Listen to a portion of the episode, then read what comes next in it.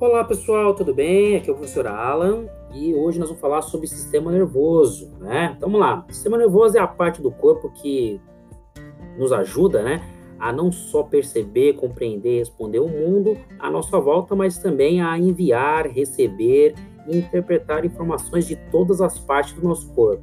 Na verdade, o sistema nervoso ele monitora e coordena as ações voluntárias, como andar, né? Que é um exemplo bem simples aí, né? E também as ações involuntárias, como a respiração e a digestão, que acontece sem a nossa decisão específica. As células nervosas, no caso aí, são chamadas de neurônios, que são aquelas células que constituem o tecido nervoso, das quais o sistema nervoso é feito. Elas trabalham por meio de ações químicas e elétricas que permitem a transmissão de sinais em nosso corpo. O sistema nervoso ele é dividido em partes, né? Podemos dividir primeiramente em duas partes. A primeira parte eu vou chamar de sistema nervoso periférico, que é composto aí por milhões de nervos, chamados de nervos periféricos, ligados uns aos outros e aos músculos principalmente, ou aos receptores em todo o nosso corpo. É, você pode pensar nisso como uma série de fios elétricos e linhas telefônicas conectados e, ao seu cérebro, né? E o seu corpo permitindo que eles se comuniquem, tá? A fibra nervosa é como um fio que transmite impulso por todo o nosso corpo, tá ok? E as fibras são cobertas por uma substância chamada de mielina. A mielina protege as fibras nervosas e ajuda que as mensagens passem rapidamente pelos neurônios. Os nervos estão sempre trabalhando e tem diferentes aí formas, né? Por exemplo, quando você encosta em uma chapa quente, alguns nervos enviam as informações dos seus dedos para o seu cérebro, né? Que é o sistema nervoso central agora, para perceber a sensação de calor.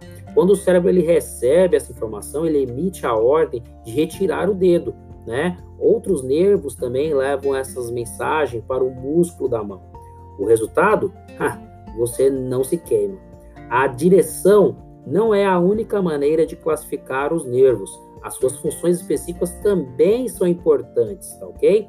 Cada grupo de nervos sabe exatamente o que fazer. Então nós temos lá os nervos motores, que coordenam os movimentos voluntários do nosso corpo. Os nervos sensoriais, que reagem a estímulos externos. Temos os nervos, nervos autônomos, né? Ou autônomo, eles regulam as funções involuntárias, como os batimentos cardíacos, a transpiração, a digestão, tá ok? Esses são aí, então, parte do sistema periférico, ações voluntárias e involuntárias, tá? Nós também temos aí, pessoal, o sistema nervoso central, né? Ele está localizado aí principalmente no nosso cérebro, né? É o famoso encéfalo que vai ser constituído aí além do nosso cérebro nós também teremos aí, né, o nosso famoso é, a medula, né, que vai atuar também, né? Vamos ter o cerebelo, são estruturas que fazem parte do sistema nervoso central. O sistema nervoso central, né, então formado pelo encéfalo e pela, e pela medula propriamente dito, né? Eles têm, ele tem uma função muito grande, que além de armazenar as informações, é ele que controla todo o restante do corpo, ok? Né? Então o sistema nervoso central ele vai garantir a recepção, a interpretação dos estímulos, né? E os processos de informações, tá ok? E aí eu tenho lá a questão da medula e do encéfalo, que internamente, né, no sistema nervoso, principalmente na medula, eu tenho a substância branca e a cinzenta. Essas substâncias brancas, elas correspondem aos axônios e dos neurônios, enquanto que a substância cinzenta, ela corresponde ao corpo celular no encéfalo, tá ok?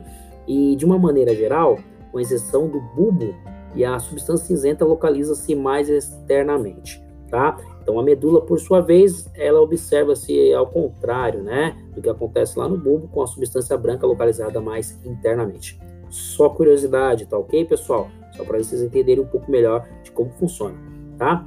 Bom, a medula, também chamada aí de espinal, medula espinhal ou espinal, tá ok? Tanto faz. É uma estrutura em formato cilíndrico que está localizado aí no interior da coluna vertebral, tá ok? Nessa estrutura observa-se a substância branca, localizada mais externamente, né, como havia dito, e a substância cinzenta central, formando aí uma letra H, né? Lembra a letra H aí, no centro, tá ok? A membrana espial está relacionada com o ato reflexo, né, que se caracteriza por ser uma resposta rápida e involuntária diante de alguns estímulos que irão ocorrer, como tirar a mão ao encostar em uma chapa quente, como nós, nós, nós vemos lá no sistema nervoso periférico. Então, o que, que eu quero dizer? Para nós, nós finalizarmos, pessoal, os dois trabalham juntos, tanto o sistema nervoso central como o periférico. O periférico ele vai mandar informações que vai para o sistema nervoso central, porque é lá onde está armazenado todas as nossas informações. E aí vai ocorrer o que eu chamo de alto reflexo, né? Que é constituído basicamente por dois tipos de neurônios, os aferentes e os eferentes. Aqueles que vão receber e aqueles que vão transmitir informação, tá? Então tudo isso ocorre juntos, unidos, tá ok? Essa foi apenas uma introdução do nosso assunto e espero ver vocês nas próximas aulas. Só relembrando, ciências só para os fortes.